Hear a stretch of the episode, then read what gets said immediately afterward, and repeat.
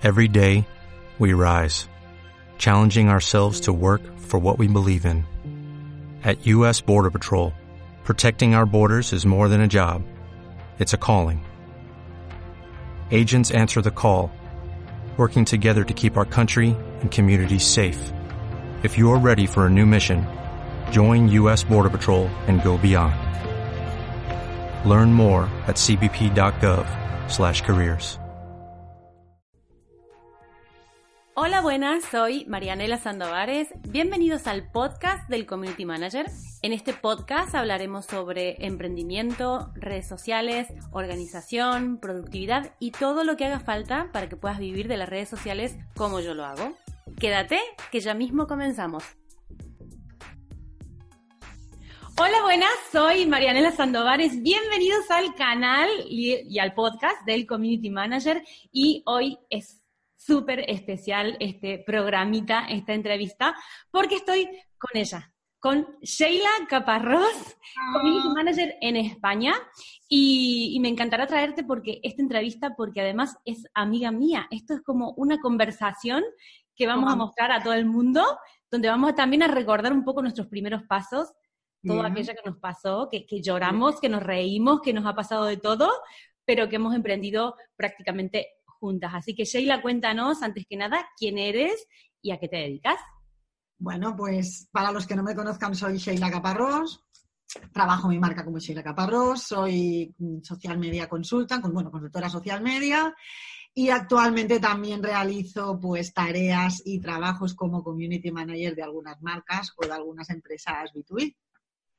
Bien, bien, me encanta esa parte B2B porque te quiero exprimir, porque es un tema como súper que siempre, yo sí tengo dudas de B2B, te consulto a ti, ya lo sabes.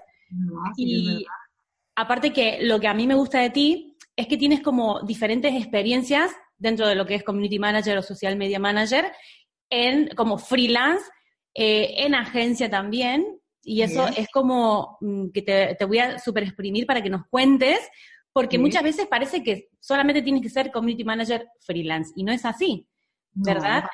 Cuéntanos un poquito eh, cómo te ha nutrido a ti eh, de experiencia el tema de trabajar también para una agencia.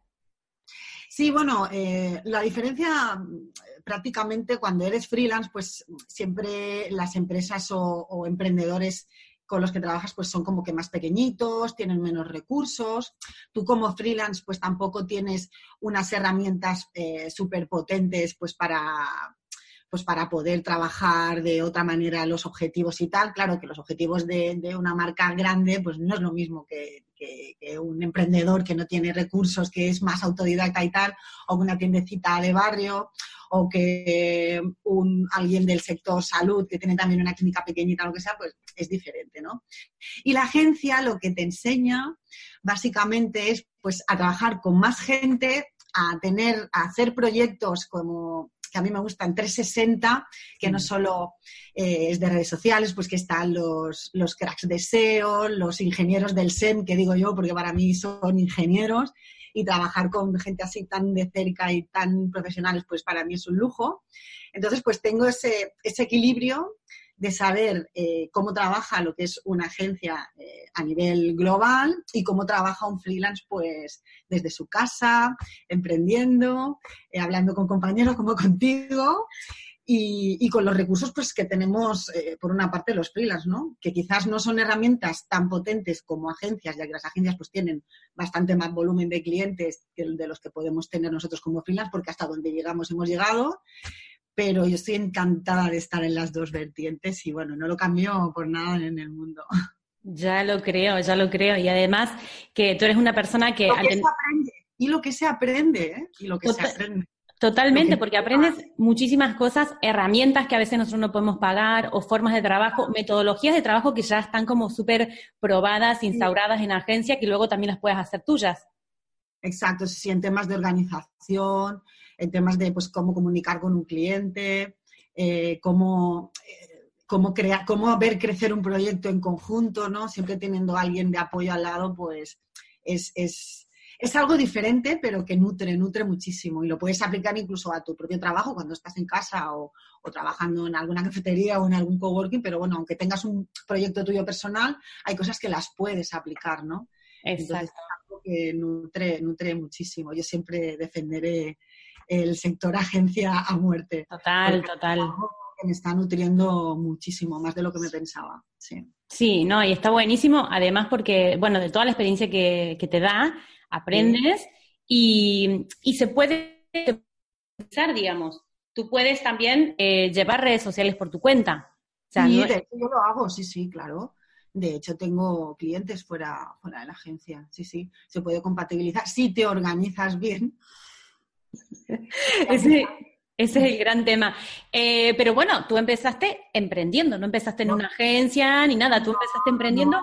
Y eso es lo que me gustaría que nos cuentes. ¿Cómo más empezaste? Sola que la una, empecé, más sola que la una. ¿eh?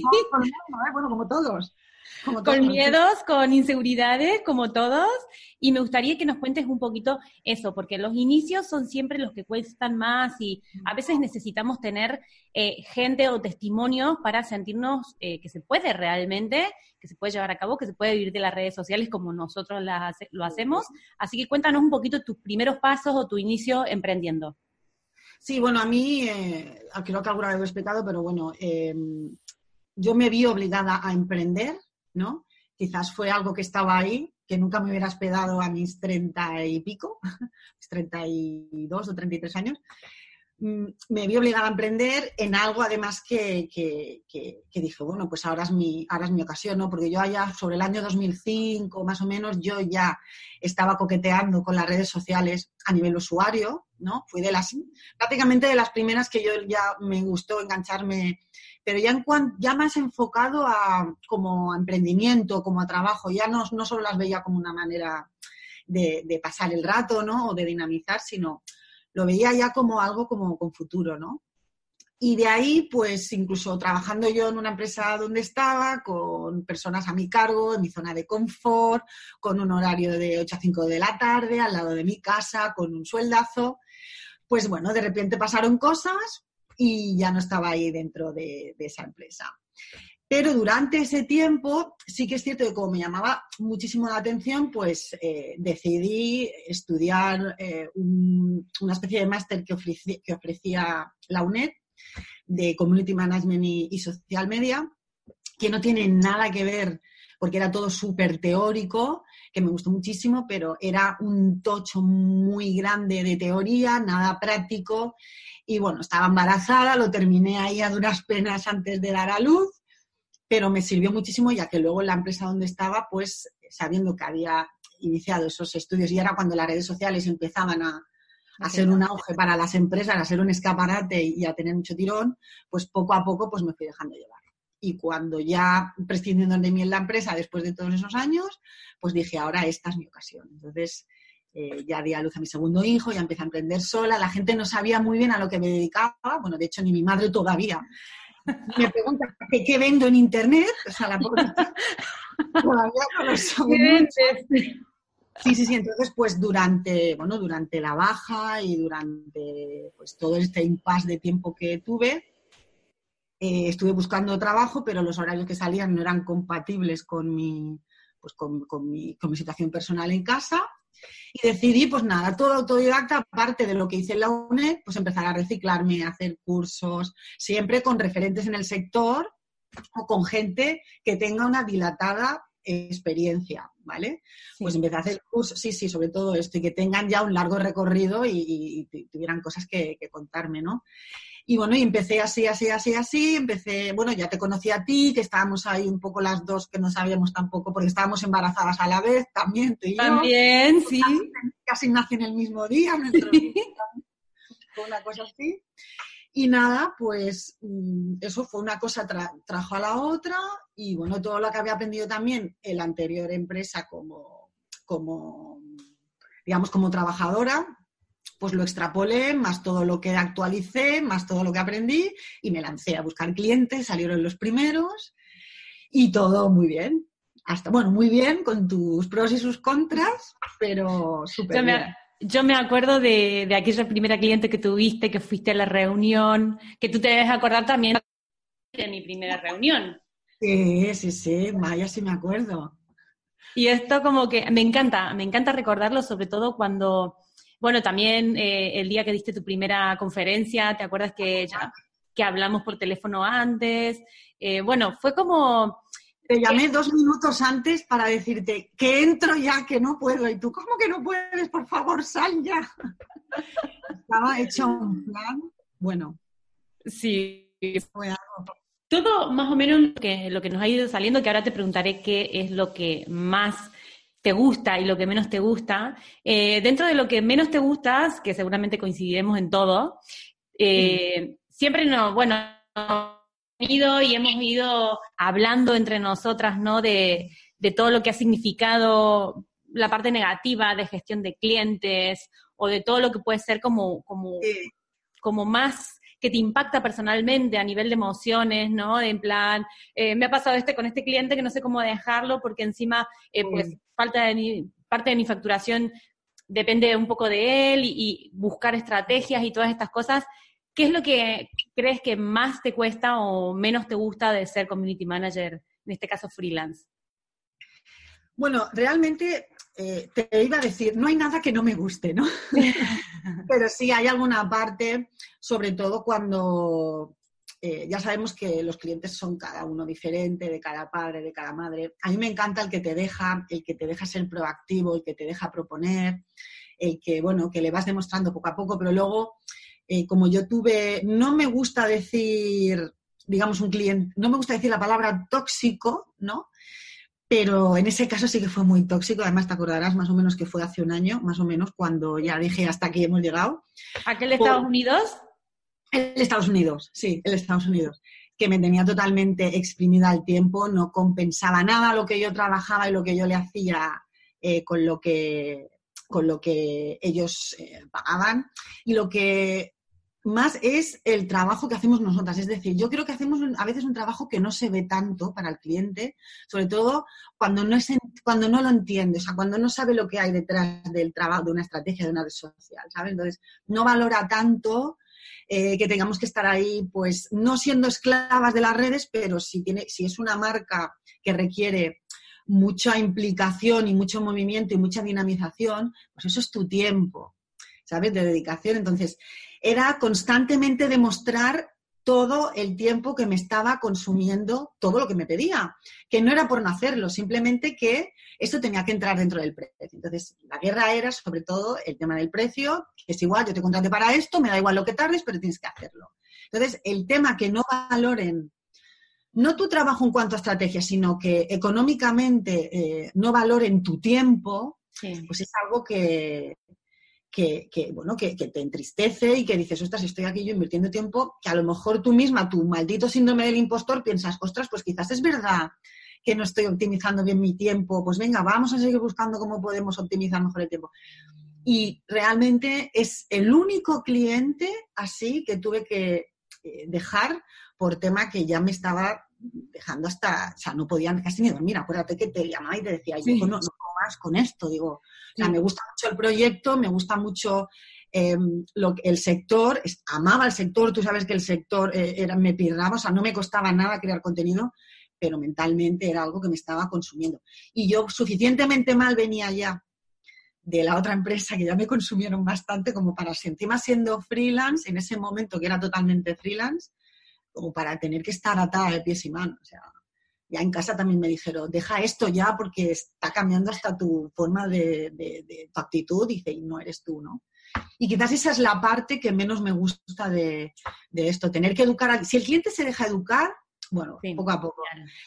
Pero si no se deja educar y está así, es como que es una lucha continua y es un trabajo mutuo. O sea, no tiene por qué ser una lucha hacer entender a tu cliente eh, lo que mejor le puede ir y lo que más le puede eh, retornar para su negocio, ¿no? Es que no tiene que ser una lucha, tiene que ser algo conjunto, ¿no? Tampoco es que te dejen las redes y tú decir, bueno, mira, me han dejado las redes, pues hago lo que quiero. No, no, es que a mí me gusta involucrar también al cliente para que sepa que se cuece, es que es su negocio, es que te está dejando eh, gran parte de su esencia, ¿no?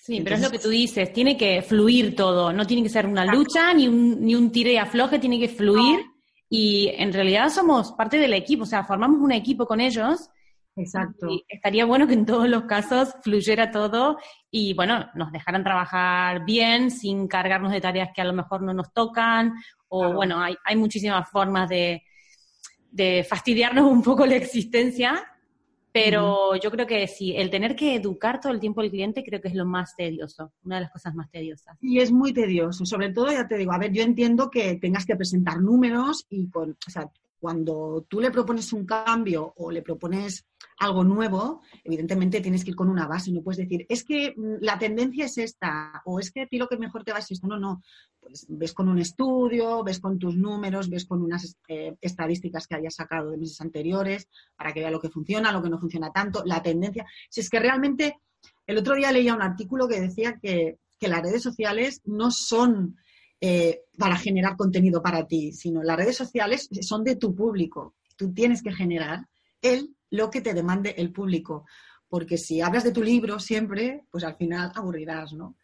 Entonces, hacerles entender que hay que crear contenido y hay que crear estrategias dirigidas a su target, es como que, wow, no, pero si es mi casa, yo en mi casa mando yo y quiero hacer lo que, lo que a mí me gusta hacer en mi casa.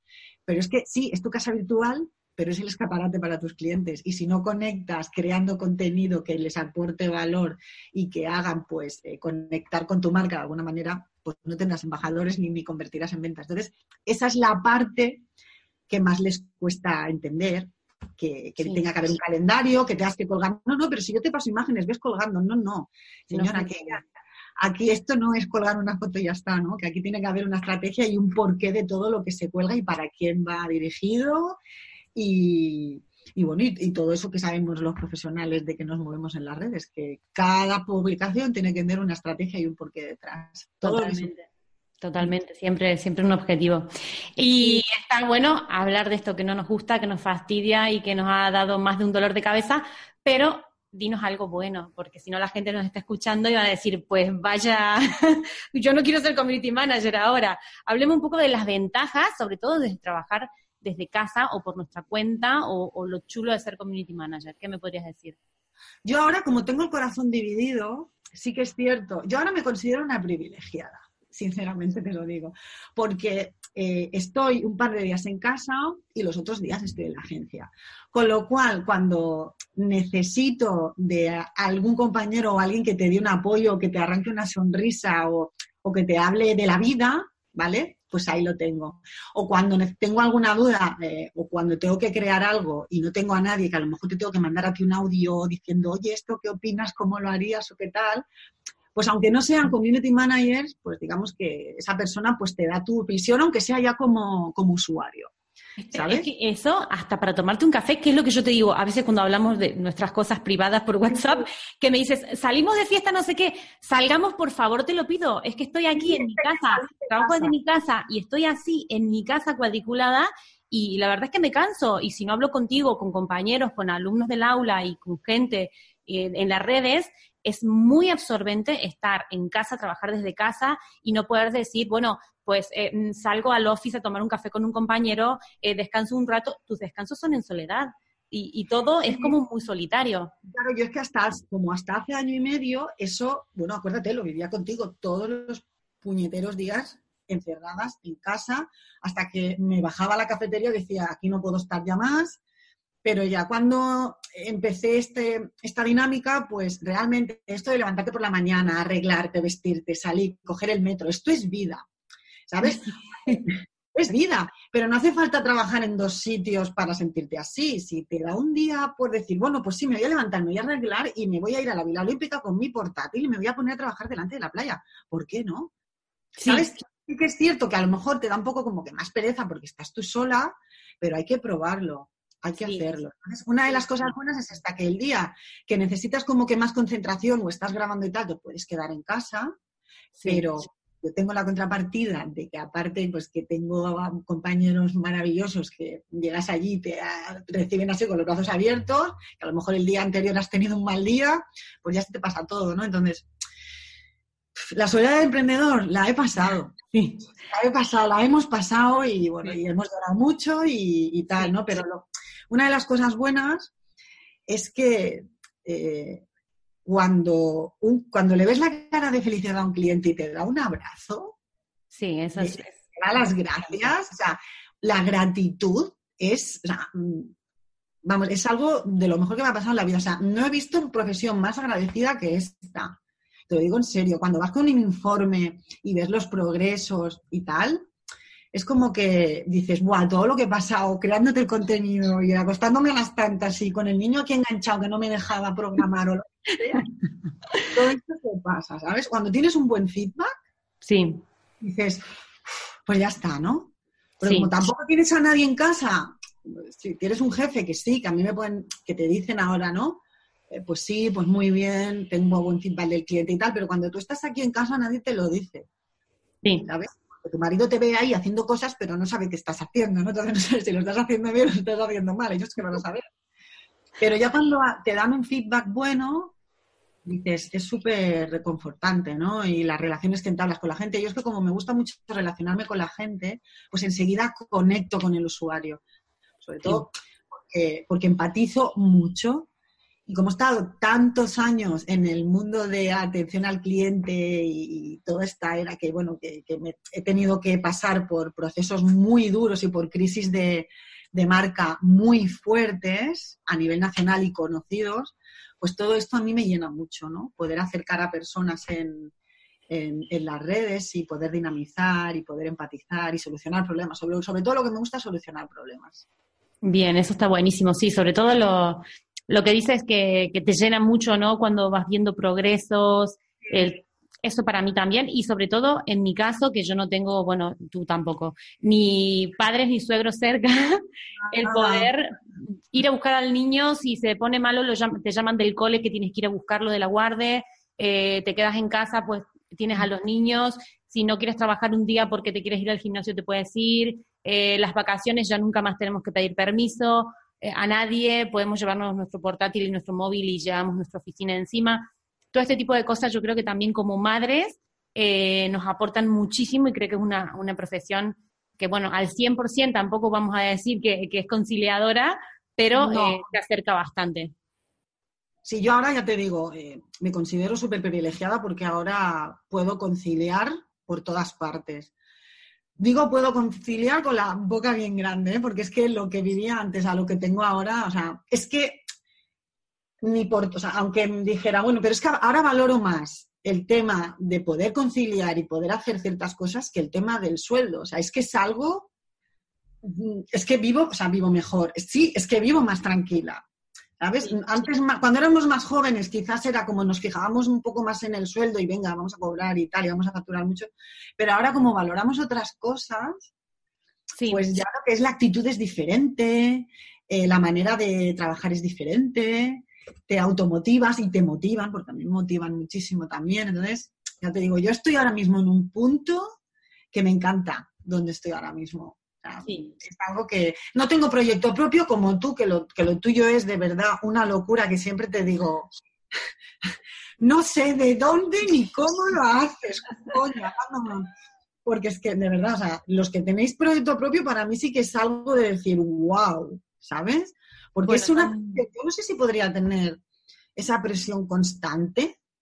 Bueno, pero, tú tienes, Tú tienes otras presiones que yo también pienso. Cuando tú me dices las marcas que llevas, las reuniones a las que vas, haces viajes, eh, haces muchísimas cosas muy grandes a nivel empresas también, que eso para mí yo pienso, pues yo llevo eh, empresas, bueno, más pequeñitas, más emprendedores, pymes, bueno, el sector de la salud, dentistas y tal, eh, que son más pequeñitos, que también tienen su presión, y además trabajo mi marca personal, genero muchísimo contenido toda la semana pero también yo pienso en ti y pienso, madre mía, cuando me dices, estuve en tal sitio, lástima que no podemos decir aquí marcas y empresas, pero, Jolín, cuando me dices, llevo esta cadena y tengo que generar todo esto y tengo que revisar todo esto y tal, digo, madre mía, qué, qué, miedo.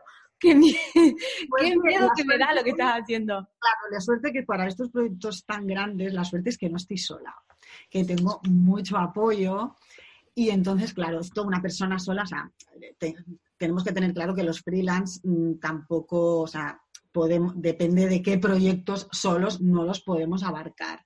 ¿vale? Entonces, cuando yo te explico todas estas cosas, tengo la suerte de, tener mucha gente que, está involucrada en estos proyectos, gente con mucho coco, gente que súper, bueno, yo es que estoy flipando con la gente que tengo. Sí, yo, es que conozco también gente, no los conozco personalmente, pero conozco eh, la gente con la que trabaja y la verdad es que para sacarse el sombrero, admiración pura, no solamente por lo que es eh, gestión 360 de empresas de marketing y tal, sino eh, por toda la parte humana y por toda la gestión de clientes en general y cómo han montado la que han montado, ¿sabes? Que dices, wow, también te da para pensar, ¿no? De decir, que a esto yo lo hablaba ayer con, Javier Marketing, el chico que me lleva Facebook Ads, eh, de que llega un momento que dices, bueno, pues ¿qué hago? ¿Trabajo mi marca personal, lo enfoco por un lado, o mi sueño es montar una agencia? Porque la gente que ha empezado eh, como freelance ha montado agencias muy grandes, muy potentes y está llevando marcas muy, muy grandes, multinacionales y tal. Entonces, eh, ¿puede ir por ahí o no? Sí, puede ir por ahí o no, pero sí que es cierto que tienes que tener, yo por lo que veo, ¿eh? tienes que tener un recorrido muy largo para poder llegar a los niveles de, una agencia con cierta autoridad y con, y con, y que esté y para estar bien posicionada. O sea, eh, yo respeto mucho los freelance que veo por Instagram o por tal, que de repente no trabajan su marca y trabajan con el marca de una agencia y tal. Bueno, cuidado, cuidado con esto, porque ya te digo que para llegar donde llegan algunos tienes que tener un, recorrido, tienes que haber pasado por mucho, tienes que haber tenido unos mentores muy buenos y tienes que haber pasado muchos años. O sea, las cosas de, un día a la mañana no, se montan, pero ¿por qué no? Oye, si tú tienes en un futuro, tienes la ilusión, eh, tu proyecto en un futuro es dentro de unos años. A mí nadie me hubiera dicho, porque mi madre me decía el otro día, Em, pero hija, pero es que tú ahora con treinta y pico te mueves más que con veinte, pero si tienes dos niños, pero te quedan ganas para todo eso. Digo, mira, mamá, a mí me ha llegado esto a partir de los treinta. Voy a hacer treinta y ocho en agosto, digo, y quiero aprovechar este tiempo. Y lo que me salga, no le voy a decir que no. Porque luego después nunca se sabe, o sea, luego no me quiero arrepentir de nada. Entonces, ¿que me ha venido la reinvención profesional hace siete años? Pues, pues, pues hace siete años. O sea, Viene cuando tiene que llegar, cuando es tu momento. Exacto. Entonces, eh, que en un futuro, yo no sé lo que me va a pasar en un futuro. Hoy por hoy ya te digo que me siento una privilegiada que vivo de las redes sociales y como tú dices, y vivo bien. Sí, es que me encanta decirlo, vivo bien porque a veces parece que los community managers pues tenemos que llevar 800 cuentas, cobrarle 100 euros a cada una y, vivir estresados y claro, como sabes, como en plan eh, una profesión que, que sí, que es la profesión del futuro, todo lo que tú quieras, pero que es una profesión que está como muy machacada mentalmente, ¿sabes? En plan, muy saturada, que te saturas y, no, no quiero tener... porque hay, porque hay mucho intrusismo también. Ahí, eh, a mí me conocen un poco por las historias maneras que hago, me, conocen un poco como la community hater un poco, ¿eh? porque digo lo que pienso siempre. No quiero hablar de vendehumos, que yo soy muy humilde, o sea, primero no me quiero hacer rica, o sea, no, yo viviendo eh, tranquila y feliz, no quiero ganar 3.000 euros al mes, ¿vale? Yo con la mitad me conformo, pero siendo feliz, yéndome a dormir, disfrutando de mi familia, de mis hijos, yo no quiero lujos. Calidad de vida. Sí, quiero calidad de vida y ahora pues ya te digo, estoy en un momento que me encanta. Pero sí que es verdad que hay mucho vende humo, no me gusta esa palabra, venga, mucho intrusismo en cuanto que, pues, que cualquiera hace un curso, que cualquiera monta una aula virtual, que no es tu caso, eh, que alguien con poco recorrido, que no quiero decir que no, que, no puedan tener esa oportunidad, ¿vale? O que ahora cualquiera es mentor. Yo con esto estoy súper enfadada con lo de las mentorías. ya lo sé.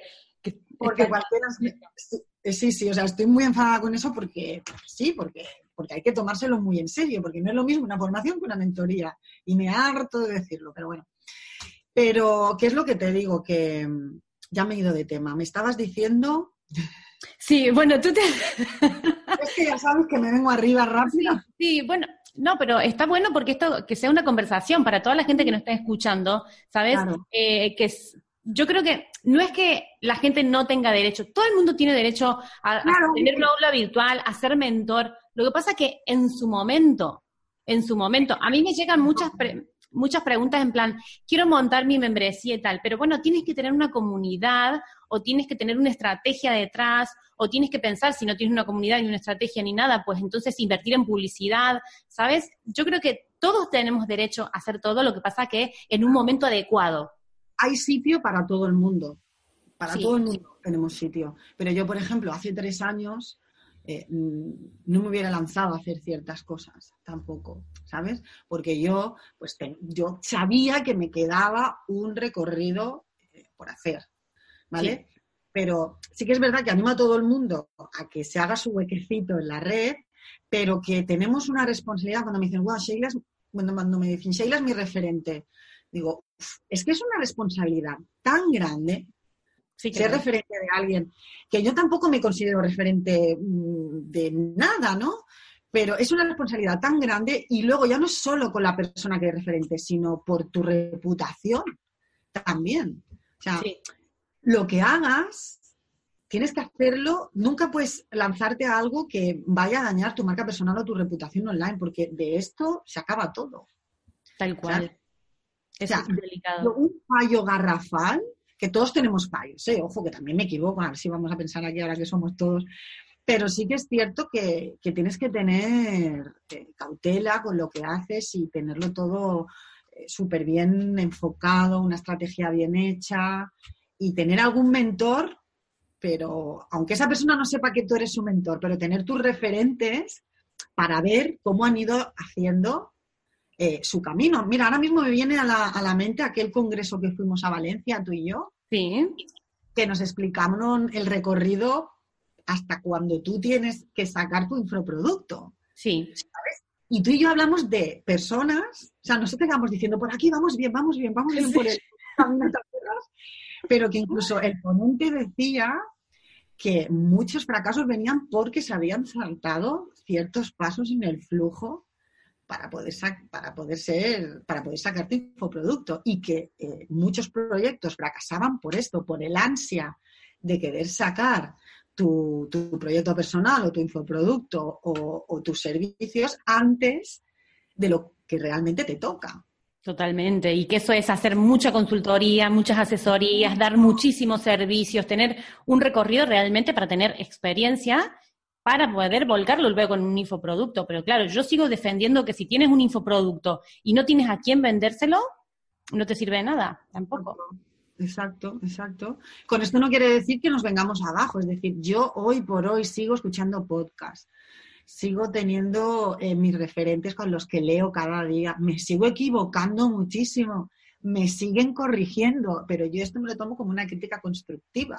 Es decir, es algo que nos tiene que nutrir para seguir creciendo, ¿no?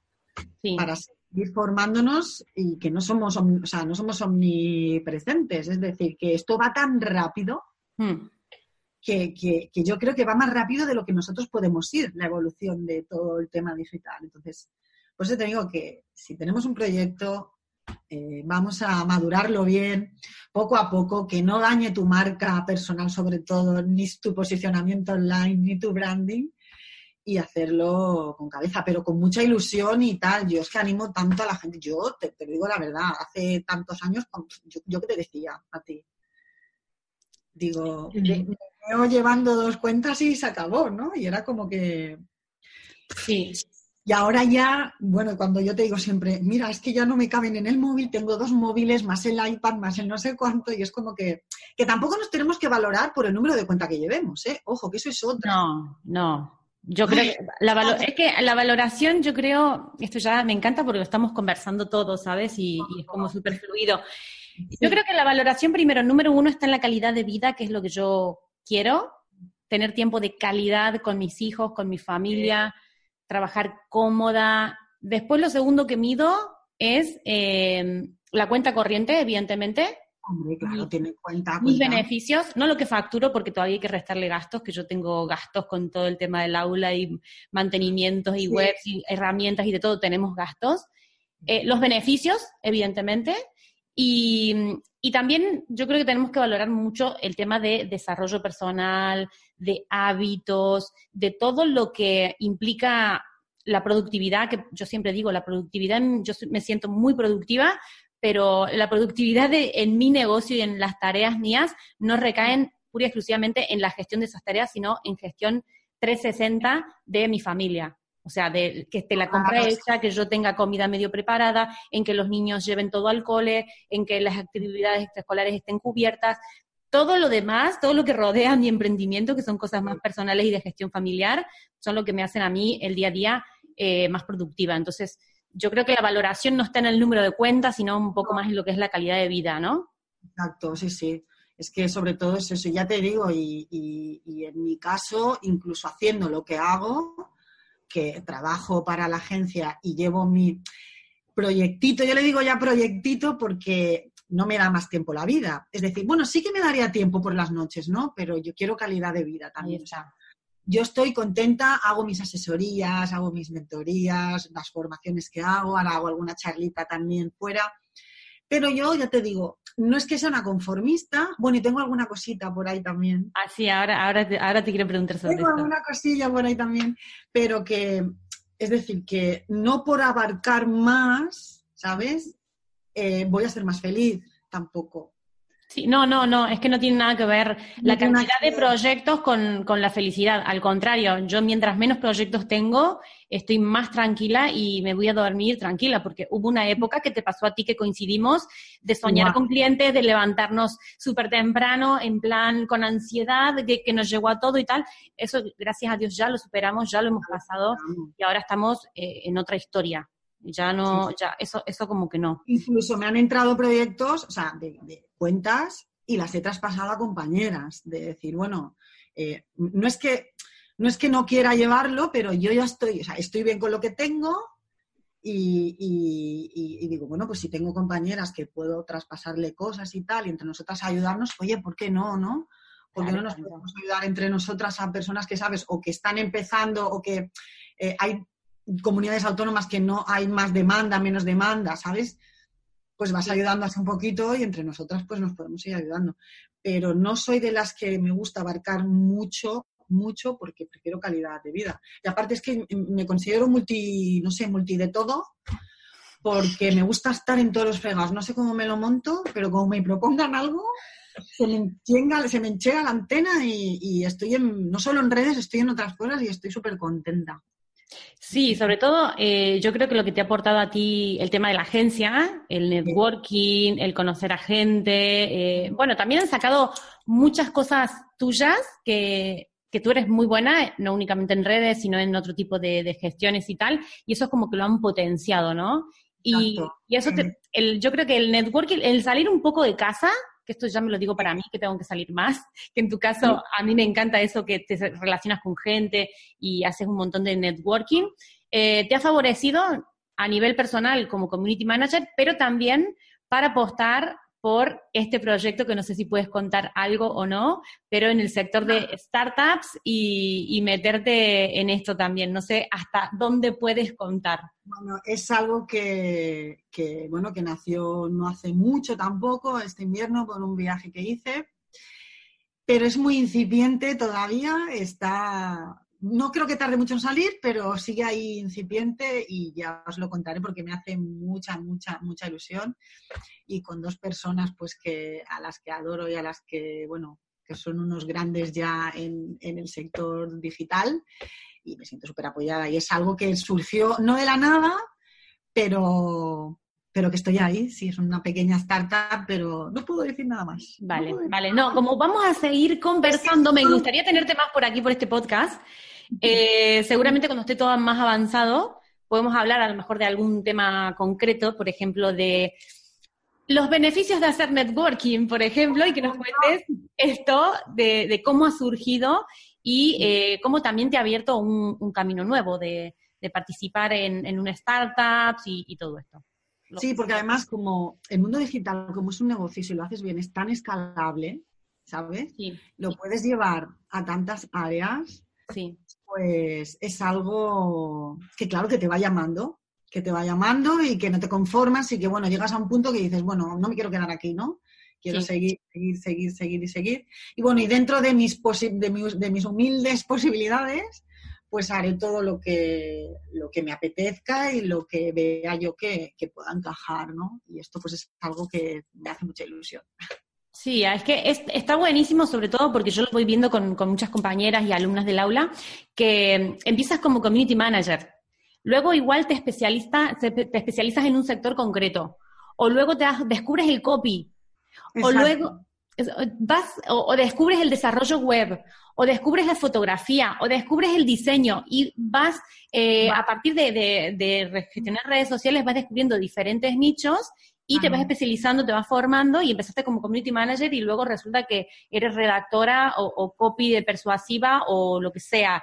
En tu caso también puede ser el, caso de que empiezas como copy, todavía no sabemos porque vamos a ver cómo, cómo por dónde irá tu camino en el futuro, pero empezaste como community manager y eh, te van saliendo otras, otras líneas de crecimiento a nivel profesional y que está bueno que las vayas aprovechando. Y sobre todo el tema consultoría, pero no solo de redes, ¿eh? o sea, en cuanto a lo que son estrategias en social media, muchísimo, o sea, mucho, mucho, mucho. Ya no es solo el gestión de redes y crear contenido, sino, bueno, todos los proyectos que son 360 y tal, o sea, es que estoy tan encantada de, porque encima vas aprendiendo un poco de todo también y lo vas todo como atando todo y es algo que, bueno, que te llama muchísimo la atención. Y vas poco a poco, vas, es lo que tú dices, vas evolucionando, vas evolucionando.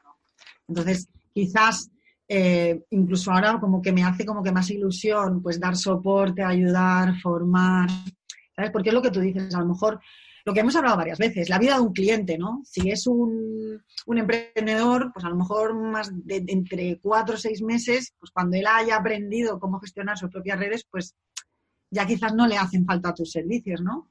Eso está buenísimo también mencionarlo aquí, que, los clientes no son eternos. Si bien yo tengo clientes de, hace muchísimo tiempo y tú también, no sé si conservas algunos de los primeros o no. si conservas todavía, bueno, pues pueden ser años de clientes, pero también hay clientes mm, que ahora me están viniendo los ciclistas, ¿te acuerdas de los de biomecánica? Que estuve yo cuatro o cinco meses con ellos, tú estuviste con una psicóloga también cuatro o seis meses, o sea, clientes que nos han ido, eh, que tienen un periodo de, vida corto porque eh, evidentemente ellos eh, entienden nuestro método de trabajo, son muy proactivos y deciden llevarlo ellos, o sea, que eso a mí me hace sentir muy bien también cuando, cuando un cliente lleva sus propias redes, ¿no? Que han aprendido de nosotras. Exacto, porque las marcas es diferente. Las marcas, pues, eh, tienen otro tipo de organización y esto, pues, lo delegan siempre, lo, lo o si no lo tienen in-house, ¿vale? Lo externalizan. Entonces, pues una marca sí que te puede durar más tiempo, ¿no? Un B2B también, porque no tienen el departamento eh, dentro de tal una persona que le gestione y le cree ese contenido y que le dinamice las comunidades. Una empresa pequeñita o una pequeña startup o una tiendecita de barrio o un pequeño emprendedor, no lo vas a tener años como cliente, porque es alguien que está empezando y que sin querer lo vas mentorizando poco a poco sin quererlo, pues poco a poco lo vas, lo vas mentorizando. se implica y genial. He tenido un caso ahora de vuelta, es decir, de haber estado con una chica seis meses y llamarme y decir, oye Sheila, te vuelvo a necesitar otra vez porque he crecido tanto que no abarco. Y es algo, pues dices, ¿ves? O sea, si dejas tu huella digital bien puesta, como yo digo, pues todo retorna otra vez. Pero lo que quiere, el mensaje que quiere mandar es que no nos machaquemos mucho con el tema de que he perdido un cliente. Los clientes no se pierden. Los clientes tienen un inicio, es como el amor. Empieza y a veces acaba más pronto, a veces acaba más tarde. Sí. Pero tiene, todo tiene un inicio y todo tiene un final, ¿no? Y entonces eh, los guías por el camino y luego ya, si no tienen los recursos suficientes o no tienen una empresa suficientemente con una estructura como para poder asumir ese gasto, pues aprenden a ser ellos. No, y a veces son proyectos que empiezan y que se acaban, que por cierto no te he contado que se me ha caído un cliente, aquel de Argentina que llevaba fanpage, que era muy grande. Ah, eh, he, terminado, eh, ya está, el proyecto con ellos, o sea que ahora tengo un cliente menos, ¿sabes? Estoy trabajando más mi marca personal y no sé si voy a buscar otro cliente, tengo ahí un huequito, pero, pero claro, era un proyecto que era una colección que empezaba una fecha, terminaba otras fechas y, ya está. Y ahora ya lo he terminado, bueno, se ha terminado antes de tiempo en realidad, pero que bueno, que tenemos que estar siempre como activas, eh, no mm. vendiendo, pero sí con, con nuestros servicios activos, porque se nos puede caer un cliente en cualquier momento y podemos necesitar cumplir, eh, llenar ese, ese espacio y tener esa, ese, esa facturación que nos compense con un cliente nuevo. Y esto yo creo que también al final se... Nosotros, gracias a Dios, estamos en un punto de que vamos diciendo que no a clientes y vamos mm, moviéndolo por contactos, ¿no?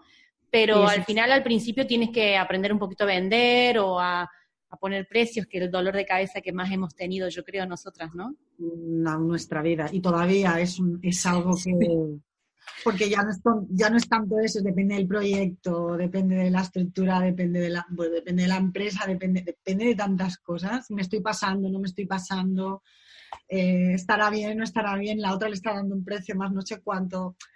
No sé, es todavía algo que, que, todavía es tedioso, ¿eh? Sí, sí, totalmente, totalmente, totalmente.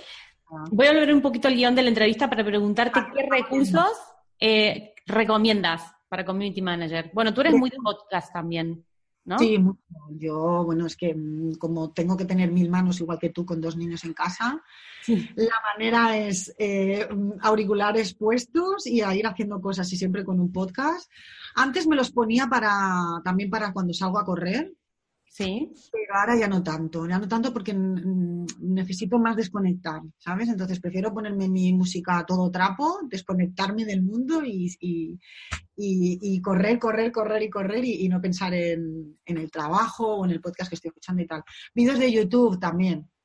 Eh, cojo el iPad, me lo pongo en la cocina y mientras que voy haciendo una cosa a la otra, pues voy escuchando por la noche algún curso también que estoy haciendo por ahí, pues también lo hago por la noche.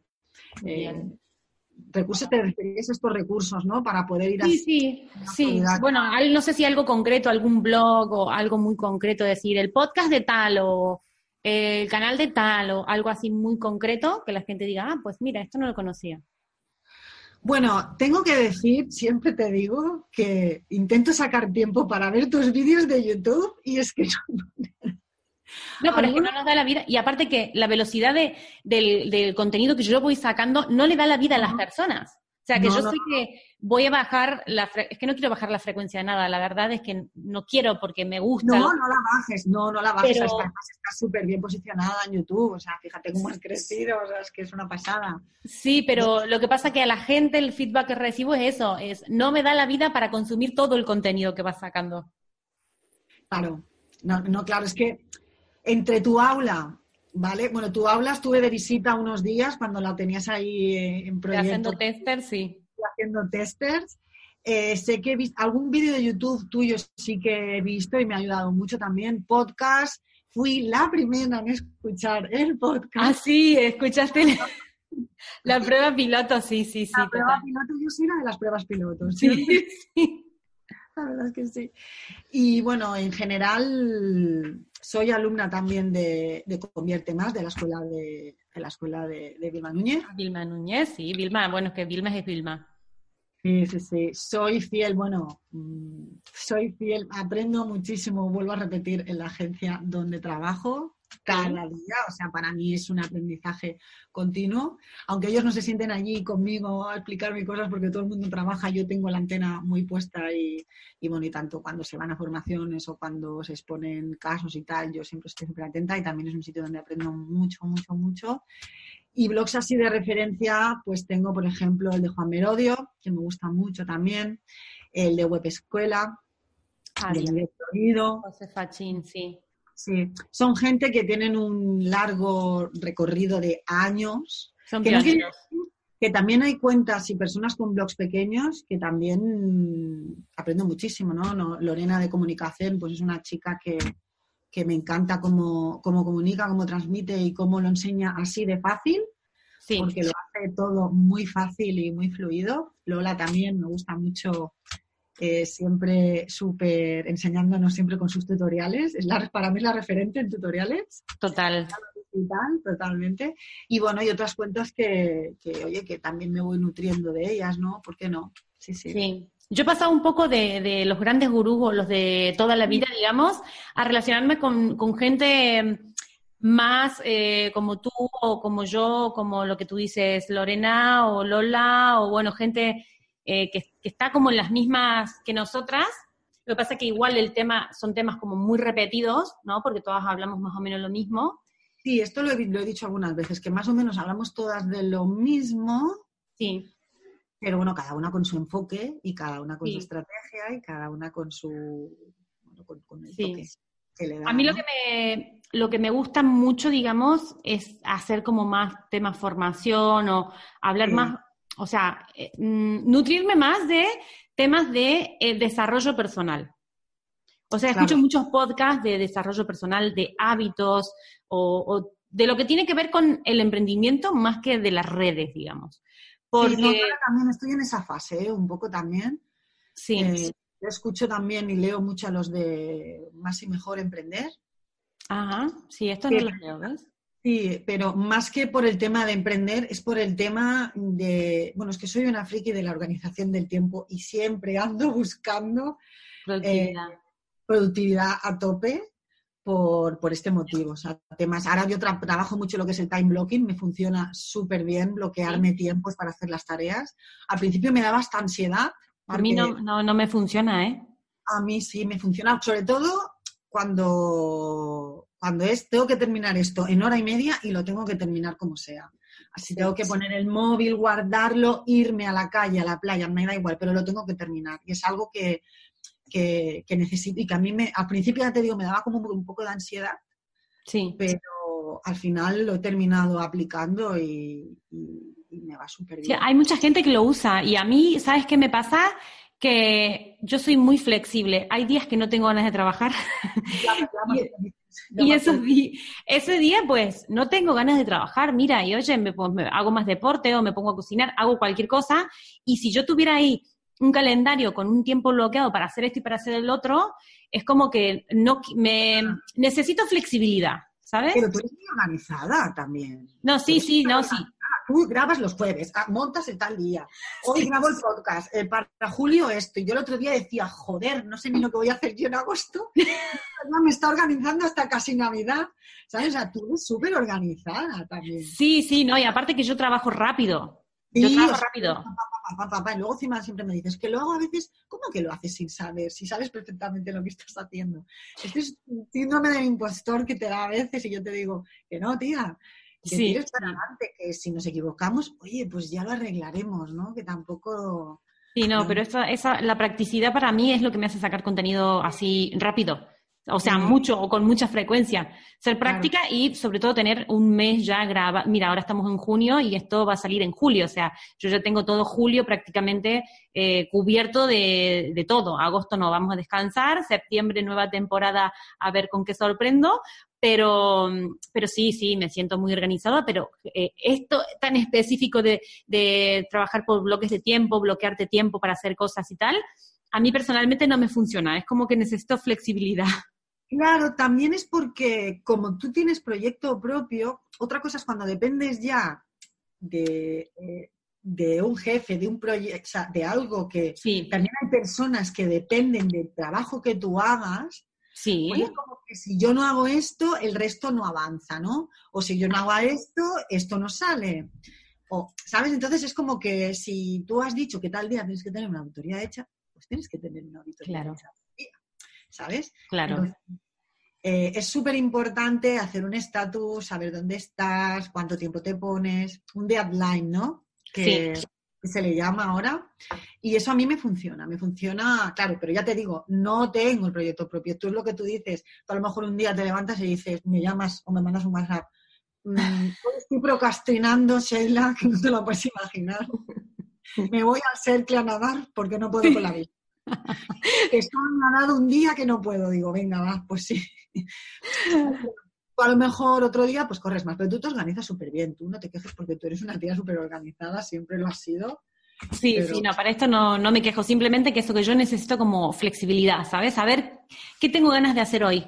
Entonces, de ahí parto, ¿sabes? En plan, y más ahora con el buen tiempo que te dan, a mí me dan ganas de irme aquí a la montaña o hacer cosas así, pues evidentemente siempre sale todo como tiene que salir, no tengo ningún problema, pero eh, me cuesta. Pero claro, es lo que tú dices, depende eh, cuando trabajas con más gente, si tienes un proyecto propio o lo que sea. En realidad eso, todo es probar también qué herramientas te funcionan mejor. Claro, por eso te digo que me siento afortunada por eso, ¿no? Porque igual hay personas que hay personas que pueden decir, Sheila, pero no tienes foco. Yo que hablo siempre en historias, tenemos que tener un foco. Focus, darling. Focalizan una cosa. Yo tengo mi foco y mi foco es este. Mi foco es que estoy contenta con lo que hago. Que no porque sea, no sea 100% emprendedora dejo de gustar menos o trabajo mejor. No, no, no, no, no yo ahora mismo hay pocas personas, aparte que soy un testimonio que creo que puede ayudar mucho también, que soy de las pocas personas que puede decir que compaginar dos cosas es posible. Sí, totalmente. Y se puede. Al principio sí que fue un poco locura para organizarte, pero claro que se puede. O sea, es que no hay nada imposible. Haciéndolo con ilusión y con ganas y teniendo la actitud, oye, ¿por qué no? no? Bien, bien, bien, bien. Las que he tenido por un lado y por otro, porque claro, esto tampoco es posible. O sea, si es que a mí me dan también en la agencia una flexibilidad que... eso sí, eso sí, es, un lujo. O sea, es que es un lujo, para mí es un lujo. Totalmente, totalmente. Yo ya te lo digo siempre también, que tienes mucha suerte de estar trabajando súper cómoda y con gente que sabe un montón y aprendiendo. No te lo imaginas. Súper afortunada me siento. Sí. ¿Y qué le dirías a la gente que está empezando, que quiere ser community manager? Que no sabe, bueno, igual empieza como community manager, luego se va, es copy o lo, desarrolladora web o diseñadora o yo que sé, lo que sea, pero que está empezando como community manager. ¿Y, qué consejo le darías? Como... bueno, lo primero de todo es, o sea, está bien que que seamos muy autodidactas, porque quieras o no, o sea, es lo que te dije, yo el máster de la UNED era un tocho, así, de, todo muy teoría, pero muy poca práctica. Yo hasta que no me puse manos a la obra, nadie, o sea, nadie te enseña a ser community manager, te enseña la teoría, pero el día a día eh, es lo que hago en mis mentorías, eh, cómo salir a buscar clientes, cómo empezar a trabajar tu marca personal, eso es lo que le diría, que primero una que, te formes, pero que te formes o bien, por ejemplo, con, alguien ya que lleve años, con algún referente que, esté ya, pues, eh, que tenga cierta autoridad, que se meta en un aula como, como la tuya, que tienes un recorrido de clientes por un montón de sectores, por un montón de, de situaciones que has pasado y por todo lo que te vas encontrando como emprendedora, como madre, para conciliar, como todo. ¿Sabes? Todavía me acuerdo aquel día que me llorabas diciendo tengo que volver a trabajar al, al hospital aquel que no quiero volver. ¿Te acuerdas? Eso fue un drama que lloré contigo. Digo, ¿cómo que no vuelve y di a tu jefe que ya no vuelves más? Ay, sí, sí, sí. Estabas compaginando, que eso me pregunta mucha gente. Sheila, tengo mi trabajo de contable o de lo que sea, o sea, administrativa, pero también esto, eh, ¿cuándo voy a poder dejar mi trabajo y tal? Un día tendrás que hacer el paso. Es el paso, el paso. Yo lo sufrí, el paso lo sufrí totalmente. E incluso me acuerdo que iba en el coche llorando cuando eh, tenía que ir a, mi trabajo a firmar la, renuncia que me iba. Eh, ya tenía el primer cliente medio cerrado, pero no había nada firmado y iba con un miedo total. Y me acuerdo que a la vuelta volvía grabándote audios y, y diciéndote, he firmado, pero no sé qué va a ser de mi vida ahora. Bueno, bueno, por favor, el drama. Fue un drama. Fue un drama. Yo en ese aspecto no tuve que pasar, pasé por otro drama, que todavía en el podcast te lo cuento. pasé por otro drama diferente.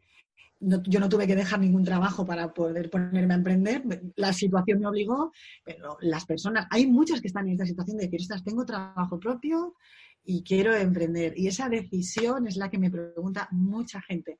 Entonces, pues para iniciarte, lo primero es, eso, sobre todo, por lo menos tener una base, una formación. No cualquiera puede ser community manager, ni community manager ni ninguna otra profesión. O sea, es decir, sobre todo alguien que, pues eso, que haya tenido tu recorrido, que te sientas identificado, que sea ah, referente y luego ya pues poco a poco pues ir eh, creando una pequeña comunidad con gente de tu sector, ¿no? Es lo que hablamos. Que no te sientas tú tampoco sola eh, como emprendedora, sino que creas tus pequeños grupos de mastermind, que tengas pues eh, compañeros virtuales que puedan decirte, mira, yo he ido por aquí, yo he ido por acá, o acuérdate aquella mm, primera reunión que tuve que ir a la otra punta con mis primeros papeles y mis tal, y que me hicieron preguntas que yo dije, madre mía. Sí. Pues cosas así, rodéate de gente que te apoye e incluso gente que, sepa más que tú también, ¿no? Pues para... Totalmente. para que más o menos te vaya guiando por el camino e intentes evitar errores que las demás, me incluyo, hemos hecho y para que no pases por situaciones incómodas que no tienes por qué pasar. O sea, que no te dé vergüenza preguntar y que no te dé vergüenza eh, eh, preguntar ni, ni, ni, lanzarte sin, sin, sin, decir, bueno, es que tengo un referente, nadie somos Dios. Nadie empezamos. Sí, todos empezamos desde cero, que a mí me encanta decirlo porque muchas veces me dicen, es que soy community manager y tengo 100 seguidores. Bueno, pues nosotros también tenemos 100 seguidores en su momento, ¿sabes? Todos empezamos desde cero. ¿Qué quieres? ¿Empezar ya con 10.000? ¿Con lo que cuesta eso? Pues no. O sea, que tenemos que... El tema de los seguidores daría para otro podcast. total, total. Bueno, podemos hacer más podcasts y podemos hablar de, muchas cosas. Yo sé que el tema mentoría te encanta. Ya en otro podcast te preguntaré si tienes mentor o no. Eh, pero ahora no te... es que podríamos estar aquí cuatro horas hablando. Cuatro horas. Eh, pero ahora te quiero preguntar, ¿qué es lo que te dirías a ti misma en aquellos momentos cuando estabas empezando? Ahora esta Sheila madura, con todo el recorrido que tienes, con esta experiencia de freelance, pero de agencia también. Pero me queda mucho por aprender todavía, ¿eh? Sí, sí, sí, te, queda, mucho, pero has aprendido mucho. Pero ¿qué le dirías a aquella Sheila que estaba empezando? ¿Qué consejo Que se quitara el miedo que tenía fuera miedo, eh, el síndrome del impostor fuera también y que, que se hiciera valer más por sí misma, que no se pusiera tantos palos en las ruedas. Uy, se está escuchando un ruido. ¿Escuchas el ruido? No. Sí, como un, pitido o algo, pero bueno, no se escucha, no te preocupes. Sobre todo que hay veces que somos nosotros mismos los que nos ponemos palos en las ruedas o los que personas de tu alrededor pues no te acaban de entender de lo que estás haciendo, ¿no? Sí. Porque te dedicas a eso y buscar apoyo es complicado. Sí. Es complicado, sobre todo cuando las personas no saben qué es eso de llevar redes sociales o qué es eso de colgar una foto y ya está. Sobre todo que no, te, que no me viniera abajo por lo que me pudiera decir la gente de alrededor. Sobre todo cuando me decían, búscate un trabajo de verdad. Eso me tenía, la cabeza machacada. ¿Y el monetiza qué? Y el monetiza, bueno, el monetiza. Pero cuando... pero vale, muy bien. Yo te veo muchas horas delante del ordenador trabajando tu marca, pero cuando, esto cuando empiezas a monetizar esto ya, esto de tanto contenido gratis, pero tú cuando empiezas a monetizar esto. Sí, sí. grabado la mente y hasta que empecé, no a pasar, pero empecé a creer en mí. Cuando me empezaron a ofrecer pues proyectos, cositas importantes y que, y que daba la talla y que el feedback que tenía era súper bueno y tal, pues es lo que hablábamos, ¿no? Que necesitas ese feedback para saber decir, ostras, pues, pues, pues, pues sí, pues sí, lo estoy haciendo bien, joder. Sobre todo también cuando aquella persona que tú sabes se puso en contacto conmigo, bueno, no, yo me puse en contacto con esa persona ¿Sí? con la que actualmente sigo trabajando después de dos años. Sí. Es que yo nunca, o sea, siempre me dices también lo mismo. mucha gente me dice, pero Sheila, ¿por qué no hablas más de, con las cosas que haces y con las cosas que la gente que trabajas y tal? Digo, porque a mí no me hace falta tampoco, ¿sabes? Sí. Eh, que no me hace falta. Yo sé lo que digo cuando lo digo y digo lo que puedo decir, ¿no? Pero que aquella vez que le eché aquella cara, aquel morro de decir, oye, mira, yo te puedo ayudar a hacer esto, eh, ¿qué te parece? ya sé, ya sé de lo que hablas. Con alguien importante y, bueno, y, me quedé súper sorprendida de... ¿Dos años ya hace? Dos años ya, dos años ya, fíjate. Bueno, ¿puedo nombrarlo? No creo que tenga problema. Él también, es que te ha puesto un testimonio en tu página web. Sheila conecta con Víctor Martín, es moderadora de, de, bueno, de uno de los proyectos que tiene, y yo me acuerdo perfectamente todo el proceso de cómo fue cuando empecé a trabajar con él. Víctor Martín, todo el mundo lo, lo, conocerá. Y la verdad es que, bueno, mm, todavía me llena de orgullo que, sigas en ese proyecto y que te rodees de gente tan importante a nivel marketing y que, bueno, que, te haya también ayudado a ti a decir, pues doy la talla perfectamente para esto y para mucho más, porque al final estas cosas lo que hacen es eh, crear seguridad en ti misma, que a lo mejor no la, a veces no la tenemos, hasta que no nos pasan cosas y nos autodemostramos que podemos. Sí, sí esto fue un, esto fue algo pues que realmente, claro, cuando no te mueves, cuando te mueves empiezas a mover por el sector y, y ves que alguien pues dice, bueno, venga, va, es algo pues, que te, te, motiva mucho. Y fue a raíz de ahí, cuando ya fue una rueda todo. Sí, sí, sí. Una rueda, ya, bueno, ya conocía a Jordi Esquerihuela, que es el dueño de la agencia de Yernet, ya empezaban a salir otros proyectos por otro lado, ya fue todo como un... Y que fue un punto de inflexión total. Total. Sí, aquella, aquella, hace dos años fue un punto de inflexión total en mi carrera, que fue cuando ya empezó todo a salir rodado. Y fue una cosa detrás de otra y nada más, a partir de ahí solo me han pasado cosas bonitas, te lo digo de verdad. Todo llega, tarde o temprano llega, solo hay que tener un poquito de paciencia. Y paciencia y proactividad, porque si tú no te hubieses puesto en contacto con Víctor, con Víctor Martín, igual ahora eh, todo es diferente, o sea que también tenemos que ser proactivos, no tener miedo a contactar con los grandes gurús o con la gente. yo era alumna, yo era alumna. Sí, fíjate. Yo era alumna. Yo era alumna. Fíjate, entonces, esa, esa proactividad también eh, creo que hay que transmitirla para que la gente pues se pueda eh, despertar, movilizar y decir, bueno, pues me voy a poner en contacto con esta persona y que yo creo que al final, yo creo que nadie me ha dicho que no, hasta Vilma Núñez siempre me ha respondido si ha preguntado algo y, y, todo, que Vilma es la que tenemos más ahí siempre arriba del todo junto con otros. José Fachín, por ejemplo, también siempre ha tenido muy buen rollo. Nosotros los tenemos está bien que se nos han caído algunos mitos ¿eh? por el camino. Sí, que es verdad. Que no todo es oro, no todo es oro lo que reluce, ¿eh? Ahí está, ahí está. Por el camino me he venido abajo con algunos referentes que tenía. Sí. Y he dicho, jolín, jolín, sí. jolín. Sí. Ay, que, que, dan ganas de hablar, viste, mucho. Pero yo creo que ya estamos ahí sobre la hora, la gente no, no quiere aburrir a nadie. Por último, eh, ¿tienes alguna frase inspiradora? Una frase inspiradora. eh, que fluya y que nada influya. Ay, que me todo, encanta, que fluya y que nada influya. Que todo fluya y que nada influya. Sí, Bien, sí, sí. Me gusta porque además lo decís con una sonrisa y no hace falta que digas más nada. Pues, moraleja, que se puede, se puede trabajar. Puede, se total. puede trabajar con tu proyecto, se puede trabajar para una agencia, eh, aquí hay sitio para todos.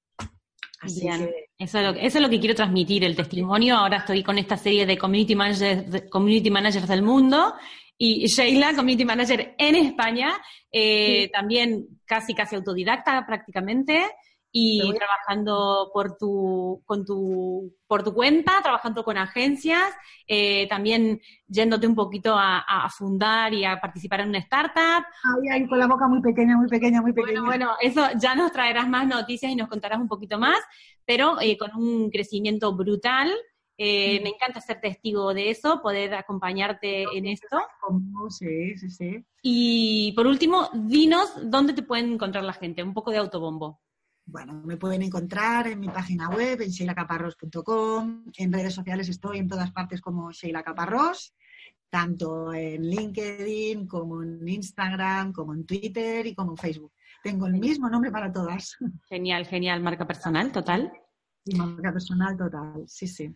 Gracias, gracias, gracias, gracias. Nos vemos pronto. Nos vemos pronto, que tenemos que salir de fiesta.